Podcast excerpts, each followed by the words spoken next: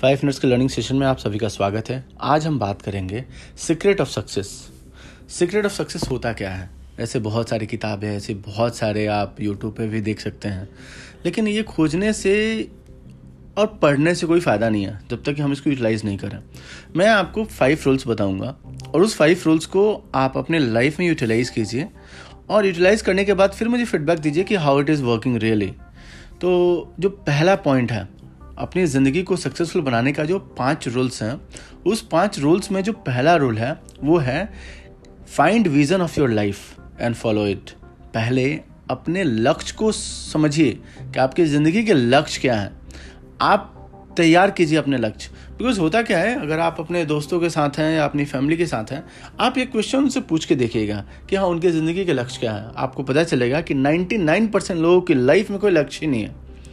वो बस हवा के बहाव में बहते जा रहे हैं। उनका, उनकी ज़िंदगी में कोई, उनकी ज़िंदगी का मकसद ही नहीं है। और अगर आपने अपने लक्ष्य को निर्धारित कर लिया तब उसे फॉलो करने का प्रयास करें। अब फॉलो करने के लिए जो भी एनर्जी है आपके पास, ठीक है, उसको अगर आपने डेविएट ना होके अगर एक चीज़ पे एकत्र कर दिया तो तो वो आपके लक्ष्य को, आपके विज़न आपके लाइफ की विजन को अचीव करने में बहुत ही मदद करेगा। फिर जो दूसरा पॉइंट है never ever think small think big देखिए, छोटा सोचिएगा तो कभी भी आप आगे नहीं बढ़ पाइएगा। दस रुपया आप बचाने की कोशिश में सौ रुपया गंवा सकते हैं। लेकिन कभी कभी क्या होता है कि सौ रुपया गंवा के लोग लाखों कमा सकते हैं। तो छोटी सोच कभी मत रखिए अपनी ज़िंदगी में। हमेशा बड़ा सोचिए। अगर आपको पैसे कमाने हैं और आप ये सोच रहे हैं कि ठीक है, मैं रिक्शा चला के पैसे कमा सकता हूँ और मैं बहुत बड़ा आदमी बन जाऊँगा तो नहीं हो सकता। उसके लिए आपका थोड़ा थॉट बड़ा होना चाहिए। ठीक है, मुझे रिक्शे के बारे में सोचना है तो let's become entrepreneur for the rickshaw pullers ठीक है? तो थोड़ा सा आपको बड़ा सोचना पड़ेगा। जो तीसरा पॉइंट है इग्नोर द नेशियर्स बहुत सारे लोग होंगे, ठीक है, जो आपके बारे में गलत बातें बोलेंगे। आप उनकी बातों को कभी ना ना सुनिए और ना समझने की कोशिश कीजिए। क्योंकि ये वही लोग हैं जो आपके सामने खड़े नहीं हो सकते। ये वही लोग हैं जो आपकी तरह बन नहीं सकते और बन, नहीं बन सकते, इसलिए जलन करते हैं। जलन करते हैं तो उल्टी पुल्टी बातें बोलते हैं आपके बारे में। तो इन सब चीज़ों को आप इग्नोर कर दीजिए। जो चौथी चीज़ है वर्क हार्ड इतना वर्क कीजिए कि आप अपने आप से ऑनेस्टी बरतिए।